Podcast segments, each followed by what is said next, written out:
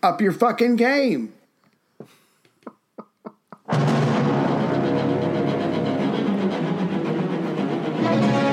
short time ago, an American airplane dropped one bomb on Hiroshima. Ich bin ein Berliner.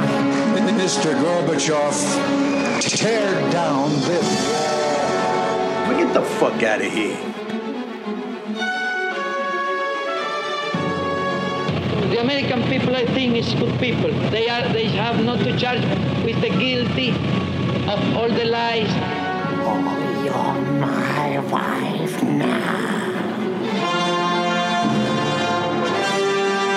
I know nothing.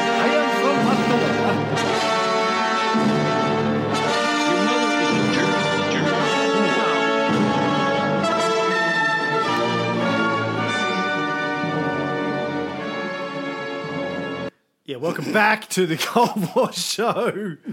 Uh, episode, ooh, I'm, I'm going to guess and say 156. All right. All right. Give or take. Uh, how, how, how are you, Raymondo? I'm doing fine. I'm I'm slowly starting to look like a hermit. Uh, the weather can't make up its mind, and the family's still fucking here. But other than that, I, I'm doing pretty good. Not cracking at all. How about you? Oh, yeah, yeah. Well, I was just, Chrissy uh, made pancakes this morning. And so, um, me being, you know, a lover of life, I ate like 15 pancakes. um, sat on the lounge uh, to rest my huge belly. Fox came up and sucker punched me two fists in the stomach, like like wrestling move. WWE threw himself up in the air, came down, arms locked, you know, uh, straight out. Superman flying through the sky style. Two fists, boom, in the stomach. So that was that was fun. Oh, and I and I've been up since three a.m. because uh, he woke me up at three a.m. and. I couldn't get back to sleep. But apart from that, I, uh, you know, I managed. So what I ended up doing was uh, watching old videos of Tito on the YouTubes, like these old movie reel clips, and and I realised who was born to play Marshal Tito. If you're going to do a biopic of Marshal Tito, have a listen to this. Now you can't see it, but you can hear it. Picture his face. Listen to this voice mm-hmm. and see if you're with me at the end. Marshal Tito, would you like to take this opportunity when you are appearing before the people of America to give them any special message? This is Tito being interviewed, 1952. Yes, I will take this opportunity to send my greetings to America's people and uh, plenty best wishes also on all these America, Americas who have sympathy for uh, for uh, free and independent Yugoslavia. Now, you, you can't you can't see it, but if you see it and get the voice at the same time, Right. uh, it's uh, he's Joe Pesci. Joe Pesci, little Ah, squat, little yes. square head. Yes. That that high voice, you know. If Yeah, he, he did it with, it. if he did Tito with Tito with the Jersey accent, you know what I'm saying? He could do it. He could get away with it. He could get away with it. I, but I tell you, the other gu- the other guy Right. is it just came to me then is this. Now wait a minute. Just a minute. There's only is one thing you need in life and to make make you happy. And that is friends. That's all you need is friends. And then you'll be happy. Right. So if you have friends, you, you'll be happy happy happy person. Yes. Yeah? Yeah. Yeah. I can see him. Yeah. He Where where it. was Lat- Latka? Where was Latka supposed to be Oh. from? He was just Oh, yeah. that's a good point. I don't know He's where a- just from, just from the old country. Uh, according to Wikipedia, Latka's Latka's home country is never disclosed, only referred Right. to as the old country. Isn't that Uh, like some America? fans have theorized that Right. Latka may be from a fictional Baltic country island named Caspiar, which Right. Kaufman claimed Foreign Man was from. So there you go. So listen to Andy Kaufman doing Latka. You'll be happy. Right. So So if you have friends, you, you'll be happy. Now listen to Marshal Tito. Yeah. for uh, free and independence Yugoslavia. Come on, man. He Yeah, kind of nailed it. Come it. on. He nailed Come on. it. Yeah, he His nailed- he audition was nailed it. flawless. Flawless audition. So the, if you get when when Marty Scorsese makes uh, the, the Right. biopic of uh, Tito's Yugoslavia, he, he needs to get Joe Pesci to play the role of Marshal Tito, doing an Andy Kaufman like uh, from Taxi impersonation. There you go. Oscar. Solved. You're I welcome. an Oscar. You're welcome. Yeah. Yeah. You're welcome, Marty. Half You're your work is done. Yes. Yeah. So obviously we're still talking about Marshal Tito. Um, He's so much fun. You know, the man who told Stalin to go suck a dick, suck a bag of dicks, uh, and was beloved. The great thing, like, there's a lot of great YouTube clips. You've probably seen them because I know that's where you do 98% of your research. Um, At least. have you seen these like uh, uh, Tito with the Queen of England, with Prince Charles, uh, with Prince Philip, with Churchill, with Nixon? He was beloved by everybody in the West. Yeah. After he told Stalin to go suck a bag of dicks, and and and like these old these old clips are great. They're like Marshal Marshal Tito from Yugoslavia arrived in England today, and even though he is a brutal communist dictator, he was met welcomely and warmly by Prime Minister Churchill and Foreign Minister Anthony Eden, and the Queen and Prince Philip all sucked his dick because while he may be a brutal communist dictator, he's our brutal communist dictator. Brutal communist dictator. If he's you're the enemy of my enemy is my friend. Exactly. Mr. Churchill. So Mr. Churchill said. Right. Mr. Churchill, who has once had Comrade Stalin's dick in his mouth, now has Marshal Tito's dick in his mouth. He said, once you've sucked one communist dick, they're all the same. That's so true. communist dick. It's lovely. In the morning. It's like a cigar. Some, I, I tried to light it once. But it didn't work out that well. But it lit me up. I can tell you. oh, and besides That's telling, not smoke. That's not smoke coming out the end of it, I have to tell you. that's friction. That's a completely different matter. In 1934, Yes. the new yes. Archbishop of Zagreb, Alojzije Stepinac, Sounds right. Stefanac, it uh, up. Aloysius, uh, It's step on up. for you. You just got punched in the stomach. step on up. Gotta Right. step on up. Moving on up. Um, Sorry. started promoting a group. He's the it's called Catholic Action. So he's the Catholic Archbishop of Zagreb. Now, which one, Ray? Spot test. Which one are the Catholics? The Serbians or the Croats or the Slovenes? Uh, the Croats. Yeah, C baby, Croat Catholic. That's how. That's gotcha. my heuristic. Croats are thank you. Catholics. Serbians are Orthodox. The Slovenes are also mostly Catholic. Um, and then obviously there's a lot of Muslims in there, which is the uh, the rest of them. We'll get to that. So anyway, Yeah. the new Catholic, obviously Archbishop of Zagreb, started promoting this group called Catholic Action. Now, uh, Catholic Action had been around since the late 19th century in Europe, acting as like a know, form of counter propaganda to the rising feeling of, of anger towards Catholicism in Europe. You know, in the Right. 19th century, we've had the we've had the French Revolution, we've had uh, revolution in America. Uh, there's people uh, in Europe. They you know they've seen Napoleon's run around and built this idea of nationalism, and you can you can get rid of your churches, get rid of your Yeah. monarchies. Um, they they fell back into that for a bit, but then you know by the late 18th century, sorry, late 19th century, a lot of them are like, yeah, you know what, fuck the church, fuck the kings. Uh, Marx is running around, and the, the first Right. international's running around, and they're going, you know what? It's time. It's a new era, a new time. And so the Catholics created this thing called Catholic Action. Not really a political party, more of like a political movement. That that's Right. its whole thing was no Catholics. oh yeah, look, just forget about the Inquisition, all that kind of stuff. Good nah, people. now we're great. We're fantastic. The yeah, best. good people. Yeah, yeah, yeah, yeah.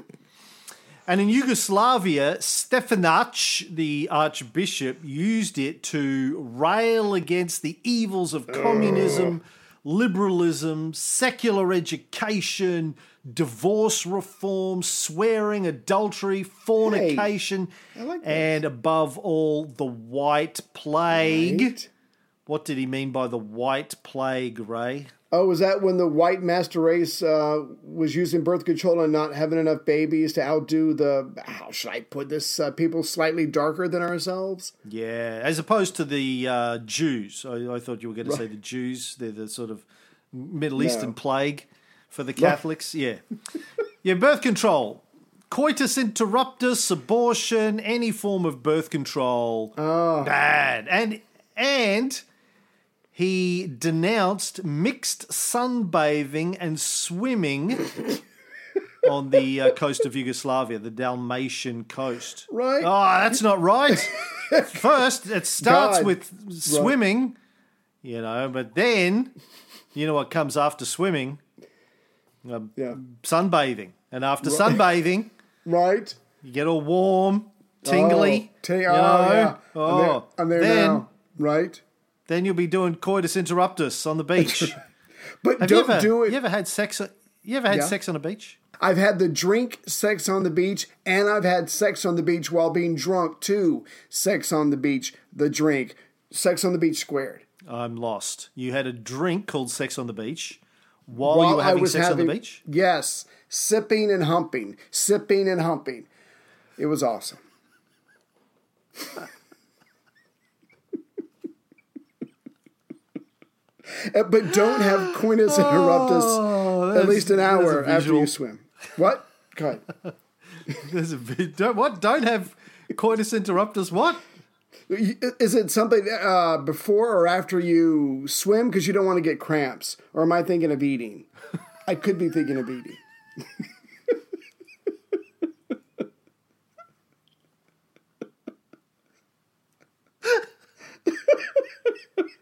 That's why you sunbathe to give the food or whatever time to settle. And then you can hump. Oh, there's a there's a coffee mug.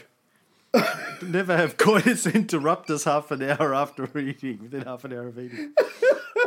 Coffee mug.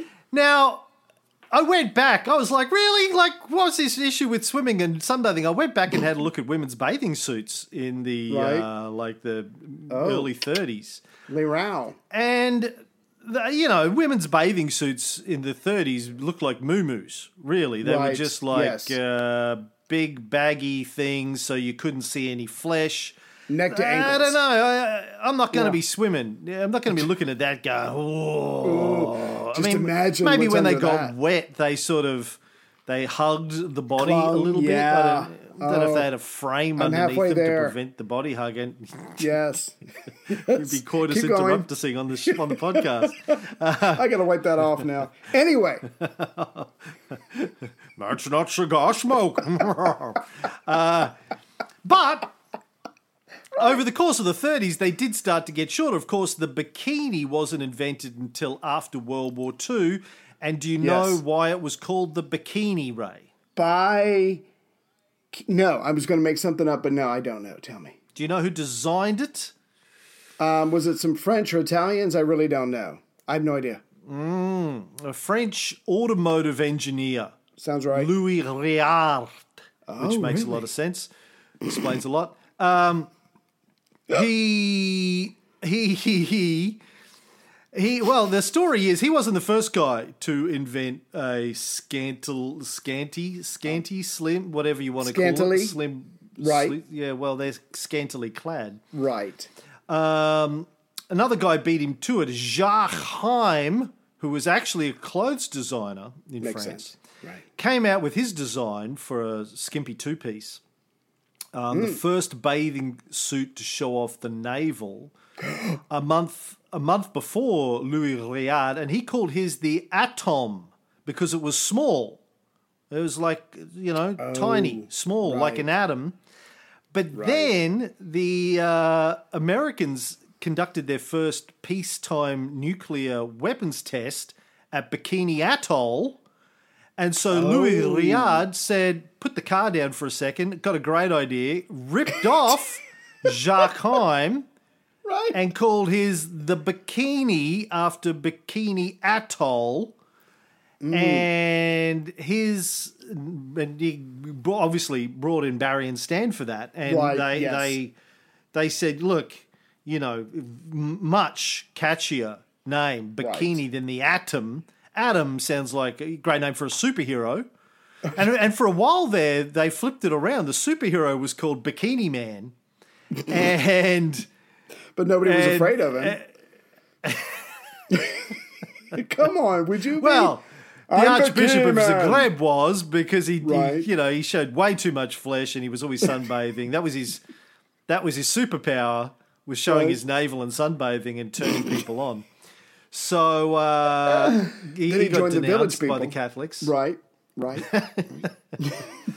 So yeah, Réard came with the bikini, and ev- of course it was a big hit. But right. in my uh, research for, uh, around the bikini, I discovered that there is a uh, um, uh, what do you call it? The old Roman things with tiles.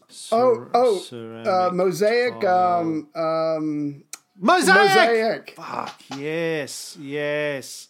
Little, Oh, little, little painful. delay there, but I make up for it in the end. Uh, right, there's a mosaic from Sicily dated somewhere around 300 CE in the Roman Villa Romana de Casale Uh-huh. that has women running around wearing bikinis. Hell yeah! So- oh, I saw the picture you put up. Yeah. Yeah. So they, They you know, wow. the Romans, uh, again, Beat everybody.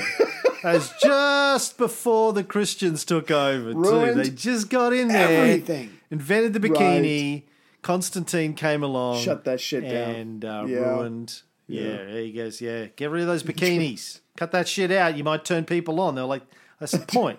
And you go, nah, nah, nah, nah. We don't, we don't do that. Focus on the soul. Um, mm, mm. So back to the Archbishop Stepinac. So do you need to get No. that? Am I keeping you from something? You got you got things going on there? Are you busy? Like, is, what's going on? You, it's all about you, Cam. No, I'm. Who's I'm texting focused. you? Who are you sexting with? And, yeah, who are you sexting? Show, show me. Show everybody, Ray. Let the whole class see. What's that? Uh. Who's sending you dirty pictures? Who is it? Uh, Tito's granddaughter sent me a picture of herself in a bikini. No, um, it was it was absolutely nothing, and I would like to apologize for the interruption to everyone, not just to Cam, but to everyone. Covering. You're, you're covering up something. I can tell. Of course, I am. You're lying. How do I know? Your lips are moving. Okay, so uh, Stepinac, the Archbishop, was writing anti Soviet letters to his diocese every week, often anti Semitic. um, I have an example here of one. No wonder horrors take place. Jew Marxists are aliens. The land is alien to them, and they are alien to the people over whom they rule. So they run the countryside with great facility. They light-heartedly undertake scientific experiments on peoples. No misfortune which befalls Russia, neither famine nor death touches them. These Jew Marxists behaved abominably when they built the great canals through which flowed the blood of the poor workers before they were filled with water. These canals to the White Sea were built by prisoners under Jewish overseers from Jagoda to Kogan, Berman, Sukkot, Rappaport, and Transol, the chief engineer. Jeez. And this stuff gets believed. So, uh, Yeah, because it's and he's, he's the Catholic Archbishop Yeah, of Zagreb. exactly, exactly. You know, So he's believed. the. Jew Marxists. Right. Oh, they're the worst.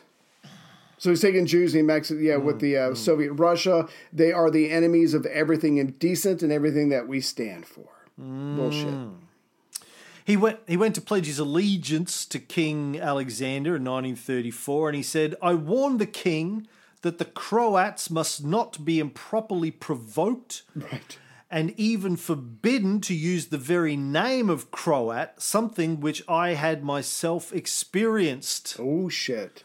Yeah, because we said on a couple of So- episodes ago, the Serbs were heavy-handed, and the Croats have uh, have felt the lash um, in in different forms because they were discriminated against as far as joining the police, the army, the education, the railways. You know, the postal service is basically a good middle class income with security. The Croats and um, and Muslims, I imagine, were being not treated very well by the Serbs, who wanted it all for themselves. Yeah, and uh, you know the Archbishop apparently let the king know, Yes. hey, we Croats, uh, Croats are people too.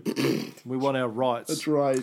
So this all came to a head on the seventh of October, nineteen thirty-four, when King Alexander was invited to France.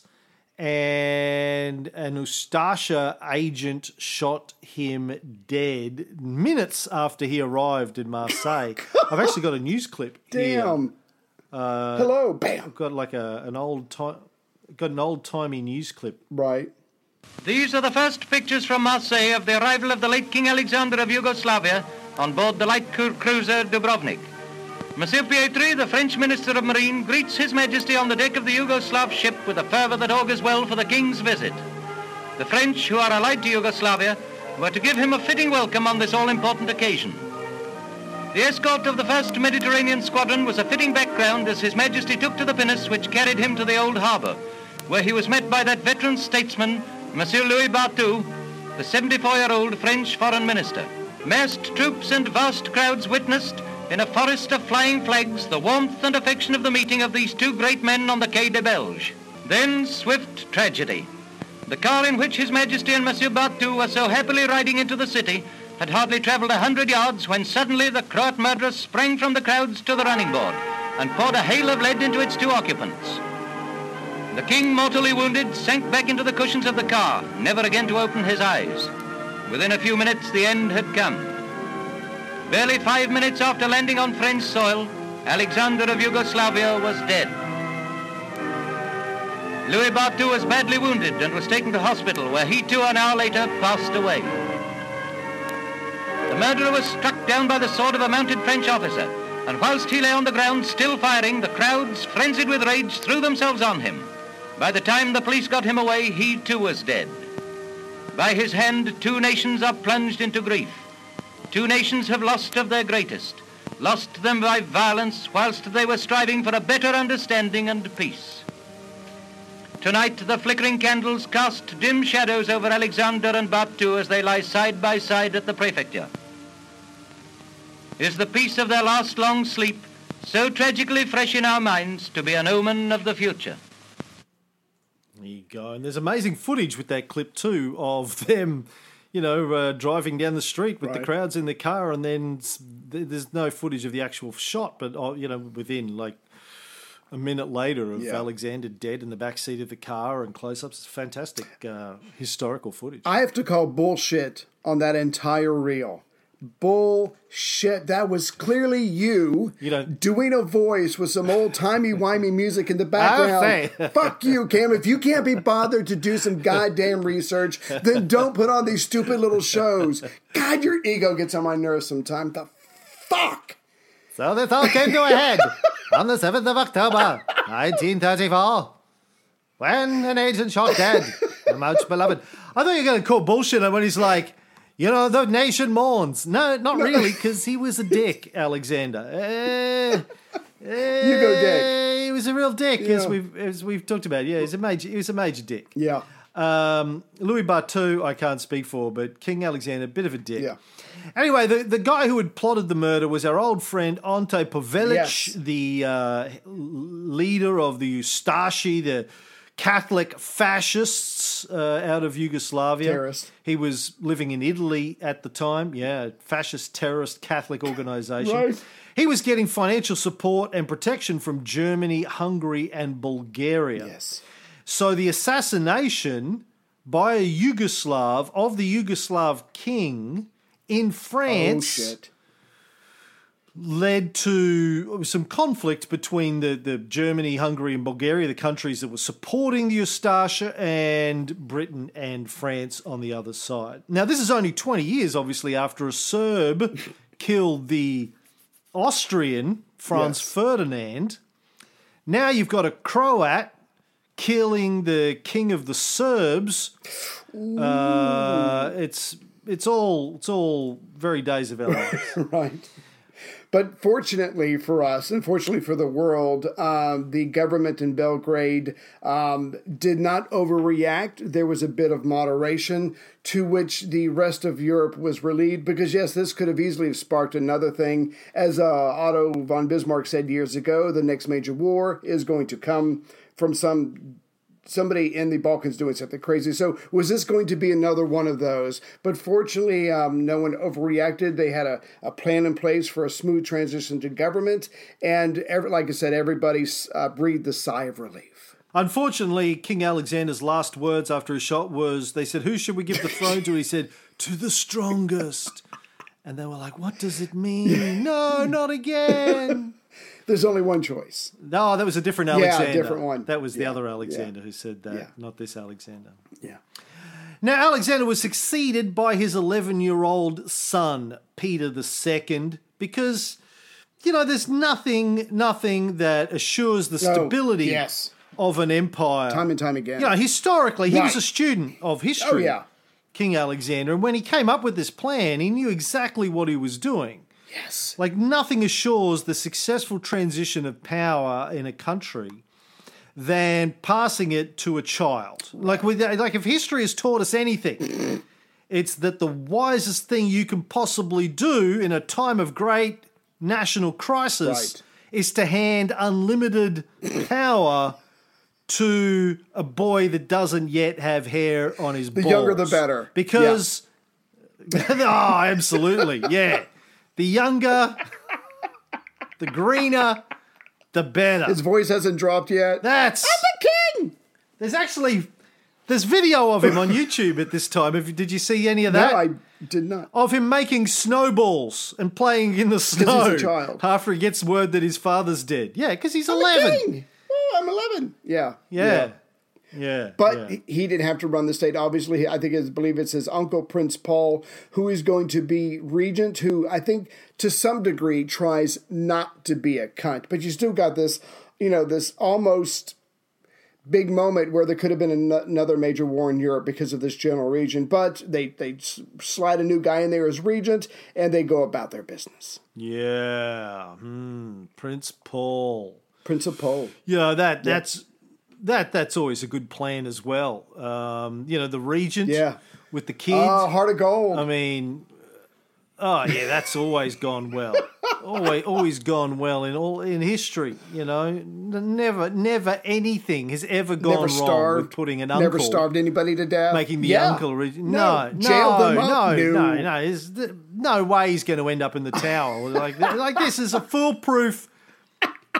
Foolproof plan. Nothing can possibly go wrong here. Like they've Yeah. just, you really have to admire the Yugoslavs here because they really thought about this down, like they've dotted every I, crossed every T. It's like that video you posted of the two guys trying to break the uh, log. You like that? Like the amount of planning that went into this is astounding. Really, I know we've we've talked in the past about Julius Caesar having plans after Right. behind plans behind Right. plans behind plans. We've talked about you know Stalin at Yalta. Yeah. With you know his the the depth of his uh, you know tactics and negotiations and his plans and his fast. We've talked about we've talked about uh, uh, uh, Ho Chi Minh with this like deep, deep Yes. 30 year, 40 year Patience. vision for the freedom of his Yes. people, or Mao Zedong and Dao, uh, Deng Xiaoping, and their, their long term, 100 year view for their people to go from backwards to being the greatest economy on the planet.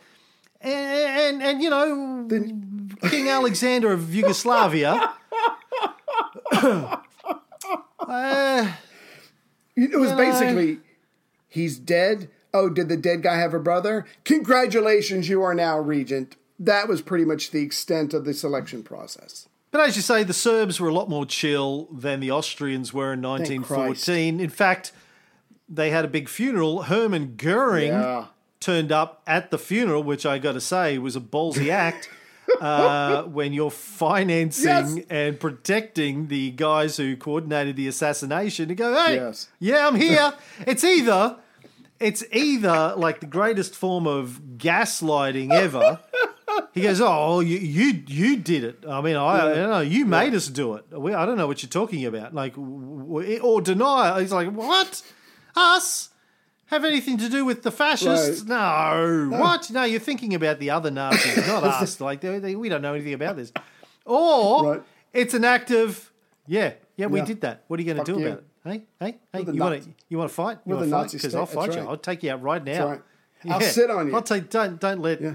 Your 11 year old kid, Herman Goering was a fat, uh, rotund, beat, obese guy. He could just sit on the 11 year old kid. Game over. I don't think he was fat at this stage, was he? 1934. I I don't think he was. we have to look him up, but he was getting there because that- he had a back problem and he was addicted to some painkillers that made him hungry all the time or something. But I'm not sure. I, I'd have to. I don't know his exact waist size in 1934. I apologize. He would have been 40. Uh, I've got. Uh, I'm looking for a photo of him around about this period. Got a photo of him here in Berchtesgaden. Uh, yeah, he's a bit of a fat cunt. 1936. Yeah, And, yeah. Okay.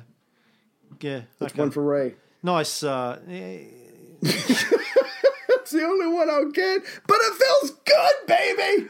Woo! Hey, speaking of speaking of the Nazis, I watched this great Right. video uh, this morning.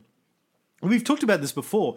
You know, um, Hitler's inside voice and his Right. outside voice. Yes, yes. You know, we've you know how we've we've talked about how uh, when you when you hear Hitler, Right. like off stage, he was com- completely different. Here, I'm going to play this clip. Here's Hitler on stage. Nun gilt es, das deutsche Volk zu gewinnen. Okay, so we all know that Hitler. Yes. Here's Hitler in, in a little private meeting in Berchtesgaden with some guys. Oh, okay, yeah, so this first one is him giving a little thank you speech to some people somewhere. Um, just, just a small group of people, but it's on camera. Listen to this. dass dieses wunderbare Regiment des deutschen Volkes und unserer Bewegung meinen Namen trägt. Halt! Right? Like he's, He's a just guy. and, he, and and you know he looks like a looks like a normal Right, guy. yeah. Here's him speaking to some British uh, officials, uh, oh, v- World War One veterans, and he's talking to them about something. In Baden wird äh, die, die Rhein, äh, diese Rhein-Dieb-Ebene wird ebenfalls kultiviert. Sehr viel Land His You know, balls just, uh, gewonnen heute, dadurch, dass wir gewisse Gebiete, die zurzeit vermoort sind oder die Sümpfe sind und so weiter, dass wir die eben durch den Arbeitsdienst kultivieren. He's just talking about uh, little little bit of swamps they've reclaimed. Yeah, we're doing a great job.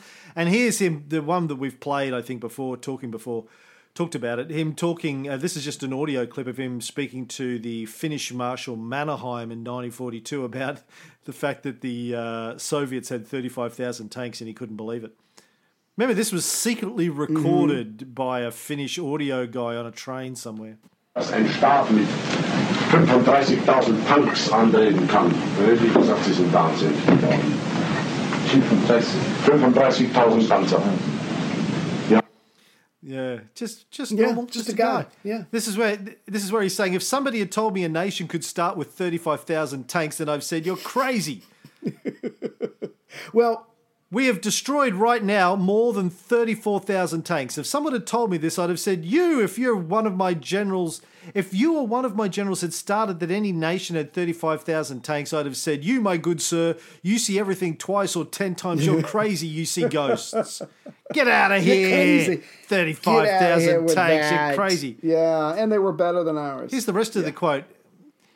This I would have deemed possible. I told you earlier we found factories, one of them at Kramatskaya, for example. Two years ago, there was just a couple of hundred tanks. We didn't know anything. Today, there's a tank plant where during the first shift, a little more than 30,000 and around the clock, a little more than 60,000 workers would have laboured. A single tank plant, a gigantic factory, masses of workers who certainly lived like animals and somebody goes in the Donetsk area, and he goes on saying something, something, something. But yeah, just uh, a- a good guy Hitler. Ich hätte gesagt, die, wenn ein General von mir erklärt hätte, dass hier im Staat 35.000 Panzer, hätte ich gesagt, Sie, Herr, Sie, Sie sehen äh. Yep. Yeah, it's just like uh, have a co- have Yeah. a coffee have a coffee with Hitler. Hitler. Sounds like he's having a beer and just cracked one open and talked. Hey, before we go on, I, that reminds me. Could you give us, Cameron, an example of your podcast voice versus your everyday eating fifteen pancakes voice? Not the sex voice because I don't want to scare anybody. Yeah, well, you know, this is my podcast voice. I talk like this. Fox always says, Mummy, why is Daddy yelling all the time? You know, I like this. But the rest of the time, yeah, just, hey, what's up? That's what my girls Hey, do. How you doing? Yep, yeah, my girls like Dad. Yeah. You come. I come upstairs and the girls are like, "Dad, all you do is laugh." I'm like, "No, it's history. It's just funny history." So they, History. they don't think I do any work. Funny. Yeah. Yeah. Just funny. Just funny.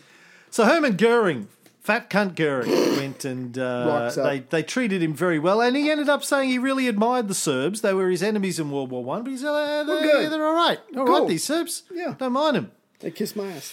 Now, while this is going on, Tito was in Slovenia when Mhm. he hears of King Alexander's murder. Since he got out of prison, he had become a full time worker for the Communist Party, living and traveling all over Europe on different passports with different names. There's some great stories in um. Sir Francis Maclean's book. Did you read any of those stories about his uh, identity mishaps? No, please, if you have one, share it. Oh, I don't have them written down, but I, just, I just don't remember one of them. He was he was asleep on a train, and some guard wakes him up and says, uh, "You know, what's your name?" I think it's like a Nazi guard. What's your name? And he, he he doesn't remember the name that's on the passport that he's got. He has to sort of distract the guard so he can sneak a look at the name in his passport and tell him the name. The- yeah, there's another. He goes. Ha, ha, ha, ha. And you I am- Your, that's not. You got a passport in your handkerchief. Achoo! Herman Goering. That's my name. No, wait, shit. Um, there's another. There's another story where uh, I can't remember what. I think it was. Yeah, I can't remember what language it was, but he, he was faking his nationality. I think it might have been uh, English or something, and uh, like fake name, fake passport, English passport, and the guard that uh, was interrogating him. He saw the passport and asked him. Started talking to him in English, and Tito could only get out a couple of words. Right. And turned out the guard was actually a secret communist, and just said, "Listen, next time, it might help to actually have a passport." Of a nationality with a language you can speak. I'm just saying. Capiche? So he had a few few close runs, Right. uh, running around on the fake passport. It's not all like uh, Tom Cruise Mission Impossible Right. rubber mask, you know, Yeah, fluent in all the languages. Right. Yeah. But yeah, so yeah, he did the passports, he did the names, the fake beards, the facial hair, whatever. But this was also the time where he was being he was known as Tito, which was a common name in that region. So John, Tim, Bill, whatever, Guy, that was the name he was going by, and it, it was I think it was it probably helped him that it was a very common name. He didn't stand out, and that's the whole point. It's handy when they came to arrest him. They go, "Which one of you is Tito?" I'm Tito. No, I'm Tito. I'm Tito. I'm Tito. Me. So is my Pick mother. me. Yeah, yeah. Anyway, So soon after uh, King Alexander had been assassinated, Tito gets told by the Communist Central Committee to go to Vienna and then to Moscow, where he's going to work for the Comintern in Moscow. Now, this is not a great time to be going to Moscow to be working for the Comintern. Because what's going on Yeah. in 1934 in Moscow, Ray? Well, I guess there's many different ways you can put it, but basically, there's a lot of um, opportunists, there's a lot of careerism, there's a lot of people who are taking shortcuts, but at the same time, there is Stalin, as you've made this point time and time again, who is removing people who are not getting on board the program. People are disappearing, people are being shot, it's the purges. Um, are you a real communist? Or are you are you just looking to not get in trouble and maybe, you know, have a steady paycheck or whatever? Or are you a true believer, as Tito seemed to be in a certain context? So there's a lot of people who are just disappearing overnight, and it's a very eerie time to be there. And the only reason he's there is because he can speak Russian, he can speak German, he can come in handy, but that doesn't guarantee his safety. Yeah. I mean, and a lot of communists are getting caught up in it as well because they're not good. They're not the right kind of communists. Got to be the right As guy. we'll see. Well, you you got to be on board with Stalin's version of communism. It doesn't Right. matter if you you yeah. Well, I've read Marx. That's not. It's not Fuck enough. you, you, you- you have to because again, I've explained this before, but there are lots of different uh, versions of communism, Right. e- even in Russia at the time. And you still got the Trotskyists and the Bakuninists, and you've got a whole bunch of different uh, sects. It's like uh, you Right. got your Protestants and your Catholics and your Mormons. You know, they all think that they're the only right form of Sure. Christianity, and you got the Sunni and the Shia and Islam. Same with the communists. Uh, you know, they, they it's like Democrats and Republicans. Uh, they, they all think that they've got the right vision, and Stalin wanted to make sure that his vision, his leadership, his Right. vision, his model was the only one that was uh, going to happen. Um, For whatever reasons, you can say it was for purely ambitious, selfish reasons. You can say it's because he really believed that his vision was the right one for the Russian people, the Soviet people. I mean, you, you depending on, you know, or you can say it was a bit of both. I mean, depending on which side of this you want to come down on. Right. Now, uh, getting out of uh, Yugoslavia though wasn't easy because keeping in mind he's this is illegal. Being a communist in Yugoslavia under King Alexander Yeah. or under King Peter II uh, Right. is illegal. He's hunted. Like he has been for many years now. He's Yes. always hunted and in prison uh, for being a communist. So he has to he has to sneak out of the country. Now he's on the border. Uh, they're they're checking everyone's papers, looking for suspicious uh, people trying to get out. And luckily for Tito, there's an Austrian woman who asked him to hold her baby. Uh, which you know, uh, uh, you know, I don't know about you, but people come up to me all the time, just in, in public, random strangers, and just say, "Hey, can you hold my baby?" Really? And then they run away. Yeah. uh, yeah, they just take off. People That's- come I've got 15 babies in the back room there. I just, I, you know, I'm selling them out the back, and it's crazy. People come up to me and they go, "Is this your baby?" So, so almost same scenario. Um, but I've got 15 kids too, so we need to work hard at this. Well, it's, uh, uh, the the guy reminds me of the guy in uh, Chrissy's hometown in Utah. We were there when Fox was a baby, and um, he assumed that Chrissy was my daughter, and that Fox was my grandson. Right. Yeah, that's what I said. Yeah, yeah, and she's my daughter. He's my grandson and my son. I'm the dad. Think about it. Think about it. Think about it. Yeah, that's right. Yeah. Those Think about it. Peeps we are. Yes. Oh, it reminds me of that time when Chrissy and I were uh, hiking through uh, Yosemite with her dad, her dad, and uh, we finished the hike. We got back to camp. He and I were sitting there having a beer. She went to she, she went to say, "I'm going to go get have a shower, whatever." And we're having a beer like 20 minutes, and he, and he goes, and he points to this woman bending over the boot of a car. You know, about 50 meters. We goes, oh, check out the ass on that. Hey, isn't hot? Hey, hey, hey, hey, look at that. And turns around, it's Chrissy. And, and he's like, oh, oh. And I'm like, oh, well, hey. You You're not wrong. I, I don't know how the. I don't know how they do things where you come from. Well, I do actually. You, you used to be a Mormon. Love marrying If you could- fourteen-year-old girls, but if you could uh, not tap that anymore, I'd appreciate it, Dad. Thank you. anyway, she asked him to hold her baby. The baby wet itself. Right. It was uh, on of the his knees. Yes. And the guy, yeah, it's the old wet baby trick. Everyone knows that. The greatest trick the devil ever pulled was convincing the world he had a wet baby. Everyone knows that. You just Greatest squeeze the baby. Greatest trick. The old wet baby trick, hey, Chief? You just squeeze the baby until it wets you, and then the guards laugh at him and oh, Yeah. you crazy whatever Yeah. foreigner so and so. Get out! Yeah. No, I don't need to check your ID. Just go on. If you squeeze it too hard and it dies, you still get away with it because they're like, oh, you got a dead baby? That's so sad. And you're like, Go deal with that. You always, Yeah. whenever you're trying to sneak across borders, it's my, uh, you always need a, a handy baby Yes. in your kit bag. That's what I always say. And- you always need a baby. And we have 15 each, so we're good. Yeah, well, I, I only have three that I Oh. that are legitimate. All the rest, uh, you know, we, we don't talk about them, except when they try and turn up Christmas time. And Right. Oh, turn it's the away. Worst. Anyway. But you're right. So he gets through, and now he's in Moscow. And like like you, uh, we've said before, you know, he, he he was there for a while in World War One. He hasn't been there in 14 years, and this is certainly his first time in Moscow.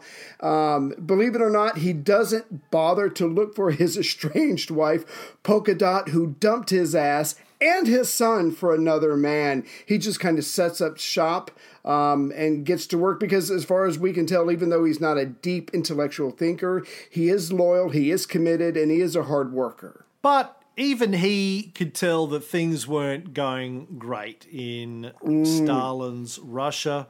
Yeah. He wrote, I witnessed a lot of careerism and elbow pushing. I talked with collective farm members and noticed them nudging each other when they wanted to say something. People in Moscow somehow avoided each other, hesitated to speak. I was not in Moscow when the big purges occurred, but even in 1935 there were no end of arrests, and those who made the arrests were later themselves arrested. Men vanished overnight, and no one dared ask where they'd been taken. One morning, the militia surrounded a Yugoslav worker who'd been living in the Soviet Union and working in a factory for many years with his wife. They informed him he was sentenced to eight years exile in northern Siberia. They were not even allowed to return to their flat to take their things, but were sent to Siberia directly. No one dared ask how they had offended, because if you asked, you you ended up Yeah. going as well. Damn. Or they'll just shoot you to save the trip. So, yeah, so people are so afraid and things are so crazy. But obviously, someone snitched on someone or someone saw something. And this is almost like the, um, what is it, the uh, the conversos in, in Spain. I mean, just just the hint of something in your life is ruined. You get you get you disappear, you know, or you could be found guilty of something. So it's truly a crazy, paranoid time in Stalin's Russia. But you know what? What most people don't understand is that the reason they were sent to Siberia was because there was a lot of work to be done in Siberia. They needed a huge labor force in, Sibe- in Siberia to, to build factories Mm-hmm. And uh, build roads and all that kind of stuff.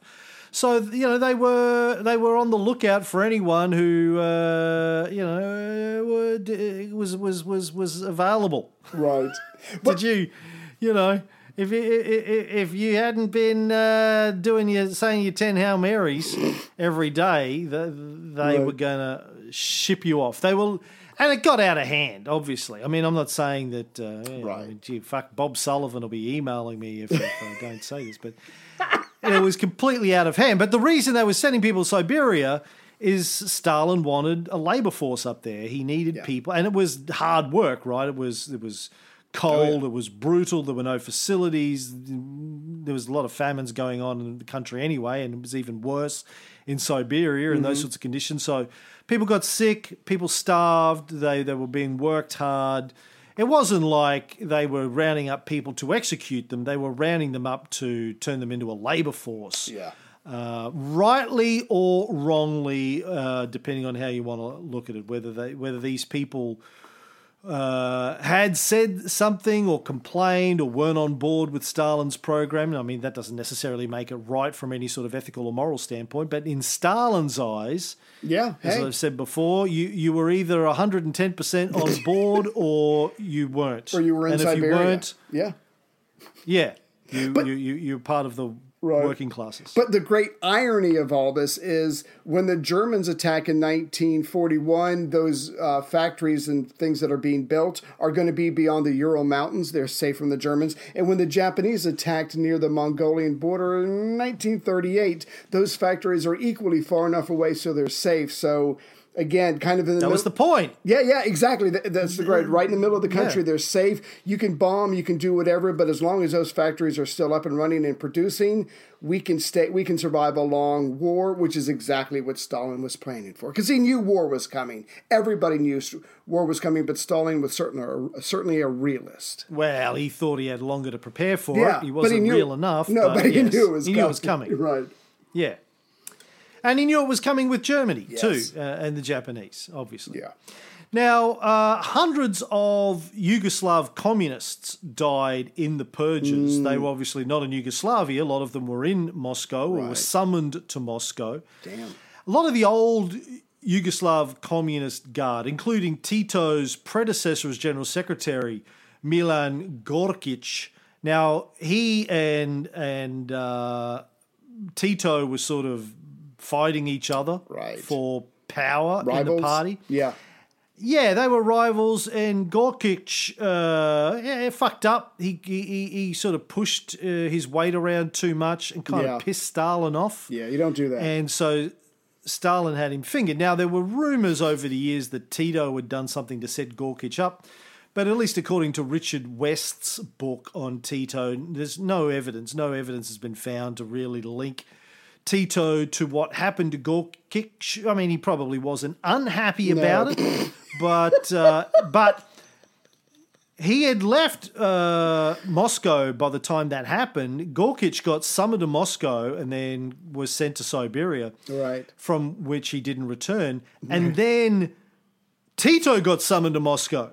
Oh shit. And you know, they're like, well, what do you do? And you- either say, "Don't, uh, sorry, I, I rule number one, I never attend a banquet being held in my honor."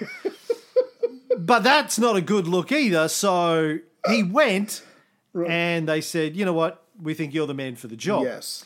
But uh, it was touch and go. Now, according to, I read a great book by Aleksa Djilas, son of Milovan Djilas, um, one of Tito's right hand men who later became a famous dissident. We've talked about him before, wrote a great book about Stalin Right. called Conversations with Stalin, about the meetings he'd had with Stalin.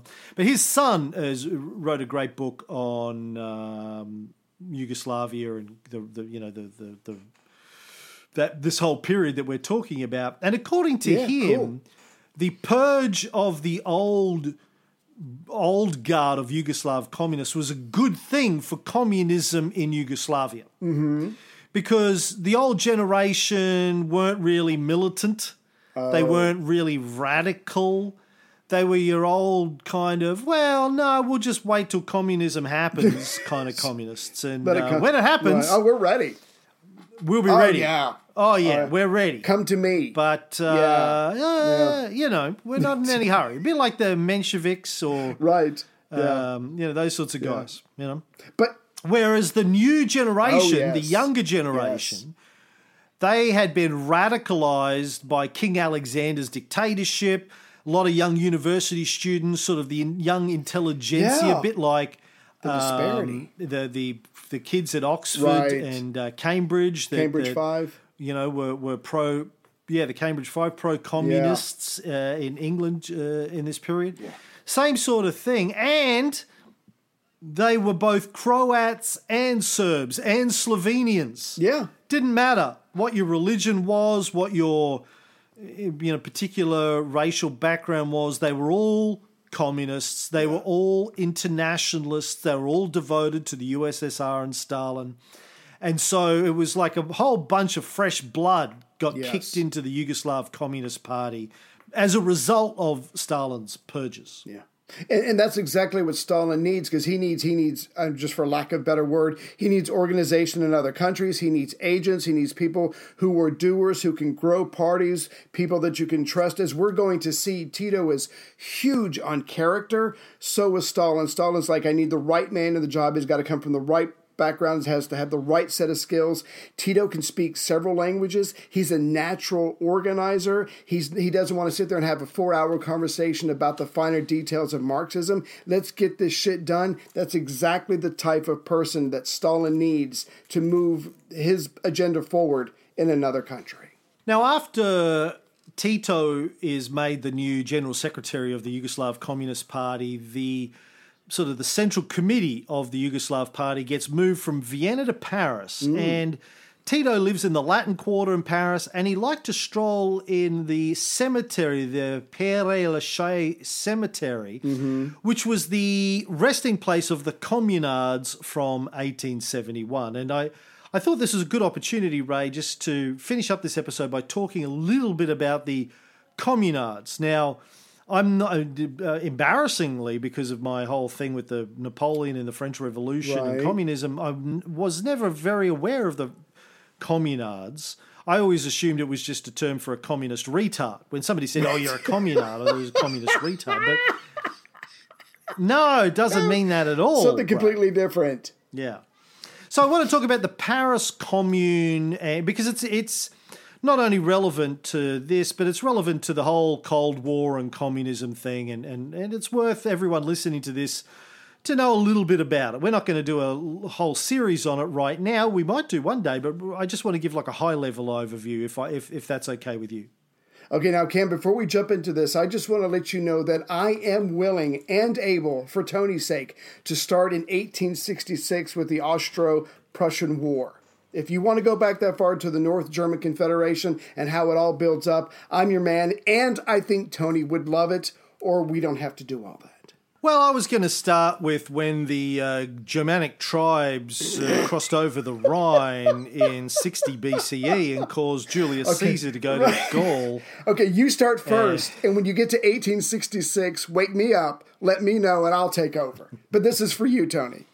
Ah, no, I'm going to start with, uh, yeah, let's talk a little bit about the Franco Prussian War. So, Napoleon III, aka Charles Louis Napoleon Bonaparte, Nice. aka Old Puffy Pants, as I like to think of him, Right. um, the half brained nephew of. Uh, Napoleon the Great, son of Napoleon's dumb younger brother Louis, uh, was the first president of the French Second Republic in 1848. But then decided being president's not cool. You know what's cool? Yeah. Being an emperor. That's cool. My uncle did it. Yeah, I can do it. How uh, hard? like- How hard? Like, honestly, did did it work out great for him? No, but uh, eh, he didn't have the puffy pants. Right. I've got the puffy pants. This I've really cool little beard, mustache Right, going uh, on. uh, I think. I think. Like he had the hat. Yeah. The hat was awesome. don't get me wrong, right. uh, but it, he didn't have the puffy pants. I got the puffy pants. So he uh, collapsed the republic and founded the Second French Empire in 1851, Right. and then ended up going to war with Prussia in 1870. Do you want to talk a little bit about what that was all about? Uh, j- just to start it off, uh, just to give a little background. So, Bismarck had already formed the North German Confederation after the Austro Prussian War of 1866. He wants to bring in some of the southern kingdoms of Germany. But they're a little resistant, so what he needs is he needs some drama. So, to make a long story short, he antagonizes uh, Napoleon III with a uh, altered telegram to make it look like a French envoy was disrespected. The French press goes eight ship, eight ship. They're demanding war, and now the, on uh, July fifteenth, eighteen seventy, the French begin to mobilize. The Germans hear about it. They begin to mobilize too. And fuck me if it isn't going great for Otto von Bismarck because now these southern German kingdoms uh, start to mobilize a couple days later. So Napoleon shows up at Metz, which is on the border between, right at the border between French and uh, France and Germany. He's there in July of 1870. He wants to go on the defensive because that's what's best for the the uh, the weapons that they have. But he's getting a lot of pressure to go on the offensive. He does. He has an initial success, but then it starts to fall apart on him very quickly because the Germans have this incredible Krupp steel um, artillery that they're able to use, and it, it's the best in the world. And they basically have one victory after another, and then suddenly um, there's the loss of the Battle of Sedan, and also um, Napoleon. I think he's trapped. Yeah, yeah. I think okay, he's was he trapped? Okay, yeah. At Metz. Too much detail. Sorry, sorry. Too much detail. My notes just say he got his ass kicked by Otto von Bismarck. He got his ass you know, kicked by Otto. And then Germans Yeah. surround Yeah. Paris. But go ahead. Yes. Napoleon III the, uh, surrendered to Bismarck, gets arrested, gets detained by Bismarck for about uh, six or seven months or something like that. So the Second Empire collapses, and the the French, uh, led by like a provisional government led by Adolphe Thiers, who was, you know, he he fucking Thiers. I've got a book of his somewhere. He wrote a great uh, book about Napoleon the Great. Really? On the First Empire.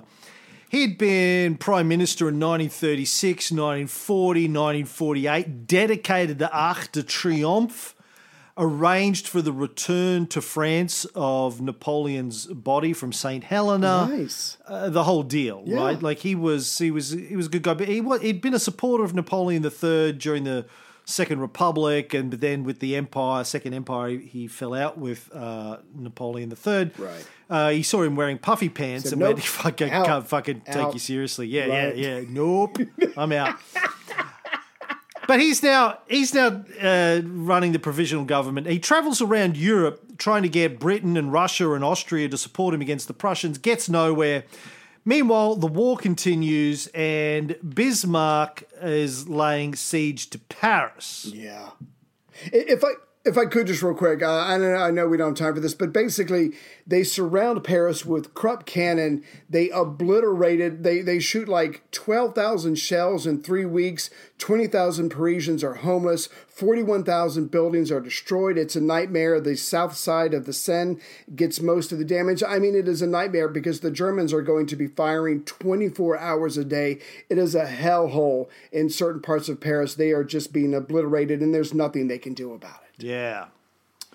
So the National Guard is about three or four hundred thousand men of the main defensive force in Paris. They Mhm. mostly come from the working classes. They try to break out of the siege a couple of times, but fail. It's winter. It's fucking cold. Yes. How cold was it? The the Seine, the River Seine, froze solid for three weeks. That's how fucking cold it How was. How hungry were they? People was How hungry were they, Cam? Oh, people were starving. I, I've got a clip here of the French talking about how crazy it was. I managed to dig this up uh, off an old clip somewhere. Fire and brimstone coming down from the skies, rivers and seas boiling. 40 years of darkness, earthquakes, volcanoes. The dead rising from the grave. Human sacrifice, dogs and cats living together, mass hysteria. Enough, I get the point. It was crazy, Ray. That's how crazy it was. The people were eating the animals in the zoo, and when they ate all them, they started eating whatever rats they could catch. Hard times, my friends. Hard times. Oh, did they make rat? They made rat beards out of the rats after they. Yeah. Ratatouille, and then the beards. Yes. Yes. rat beards. They tried to sneak out. Right. They, they, you know, the Germans were interested. They're like, uh, "Was ist das?" Oh, this is uh, German uh, rat beard.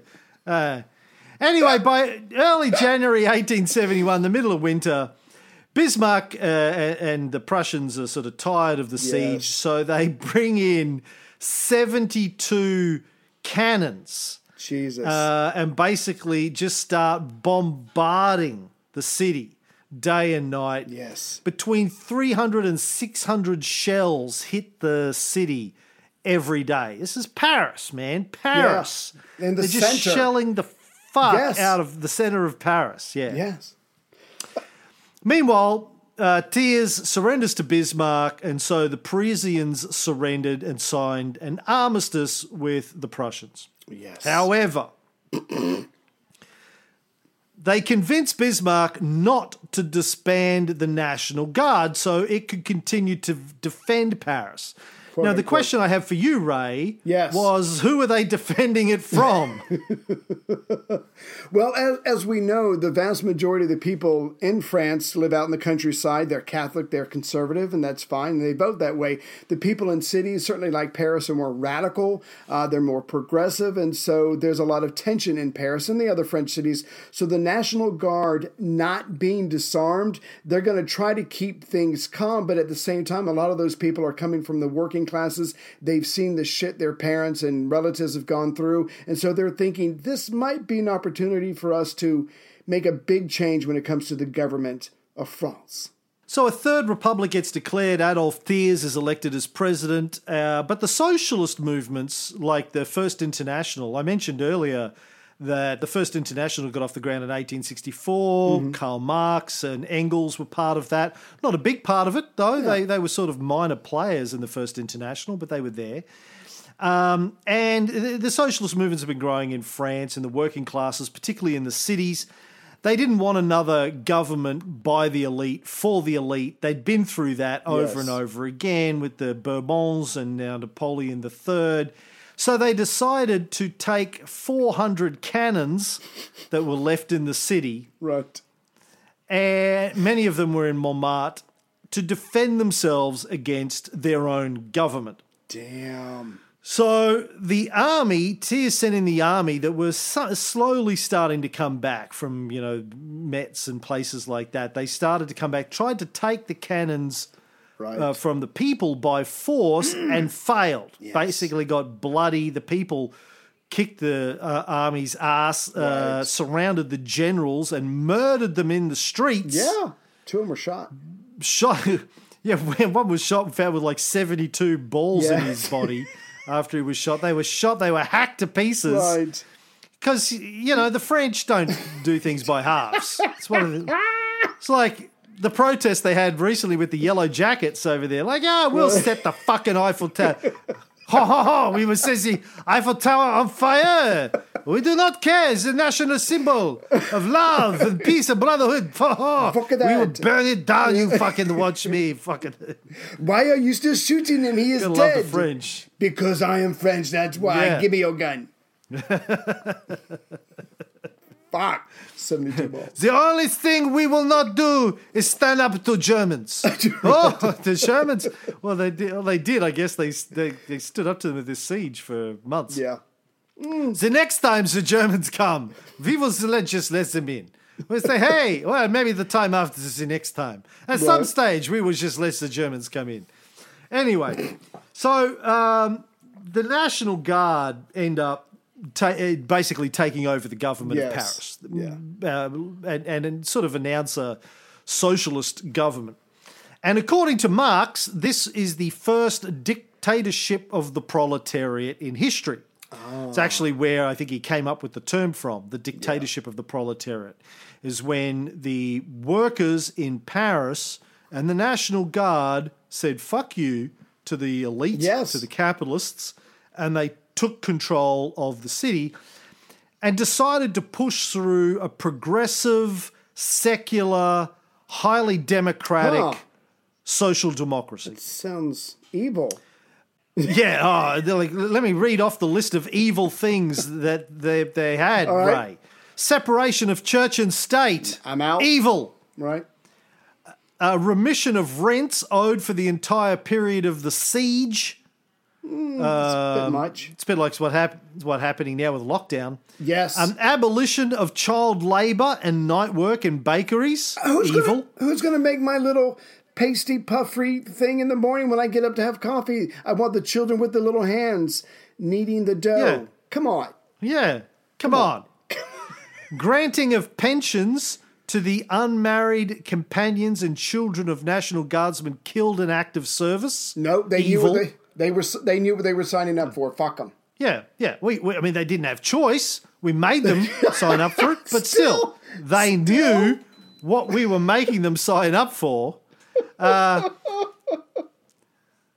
free return by pawn ships, pawn shops of all workmen's workmen's tools and household items that were pledged during the siege. That's fair. Um, postponement of commercial debt obligations and the abolition of interest on debts, evil. Right, of employees to take over and run an enterprise if it was deserted by its owner during the siege. Evil. But right. they recognized the previous owner's right to compensation. Oh, We're going to take over your business, but we will pay you. because that's what's right. Yeah, evil, obviously. Obviously. Prohibition of fines imposed by employers on their workmen uh, during the siege. I can't. All church property to become public property, and they wanted to exclude the practice of religion from schools. Hell yeah. Oh, that Now- sounds great. Go ahead. all of that was evil enough, but the thing that really did it in my book was when they toppled and destroyed the Vendôme column Yeah. erected by Napoleon the Great with his statue on top. Well, it was erected in honor of him. Right. Um, and now this was actually the idea of the painter Gustave Courbet. Right. Did you come with Did you come with us to the Museum of Modern Art in Paris when we were there? Or I think that's when I ditched that. Yeah, I You ditched were that, there. Yeah. Was No, you were there. Grand Jam was there. No, Grand. No, uh, did Grand Jam go to Normandy with you? No, she wasn't You went to you went to Versailles with her, didn't you? Oh yeah. Oh yeah. Yeah, I don't, I don't mean that as a euphemism. Like you actually No. went to the palace. Yes. Yes.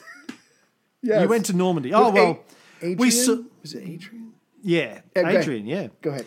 We saw Gustave Courbet's most famous painting uh, at the the the Museum of Modern Art in Paris. It's a huge, big, hairy pussy. Wow. Um, wow. The look it up. Yeah. Gust- Gustave Courbet, hairy vajayjay. Uh, it's one of my favorite paintings. It's actually called the birth of the birth of the world or something. I think. Ooh. Uh, but uh, you know, I just call it the hairy pussy. Right. Big hairy muff, big hairy bush, huge hairy bush.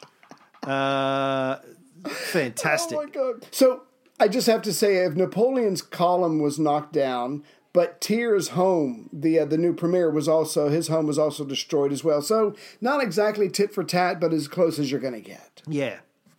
Now, uh, roughly 20,000 communards were executed when Thiers came back and took possession of Paris again.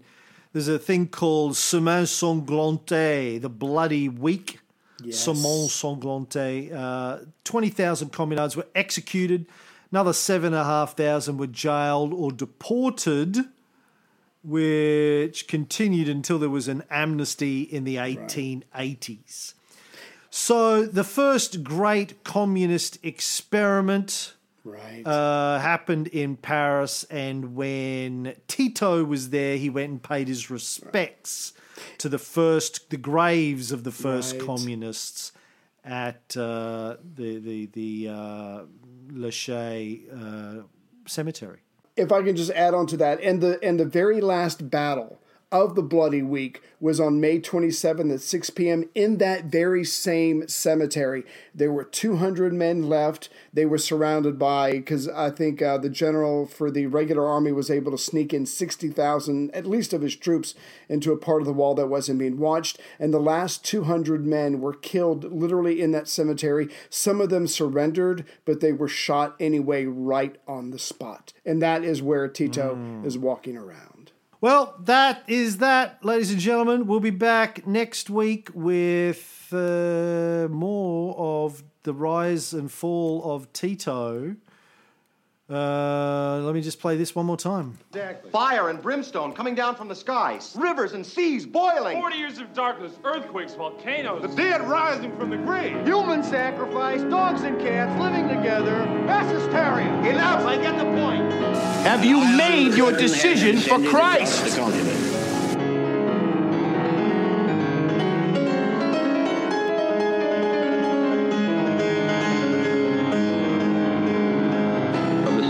Military buildup on the island of Cuba. The purpose of these bases can be none other than to provide a nuclear strike capability against the Western Hemisphere. And pussy's half price next 15 minutes.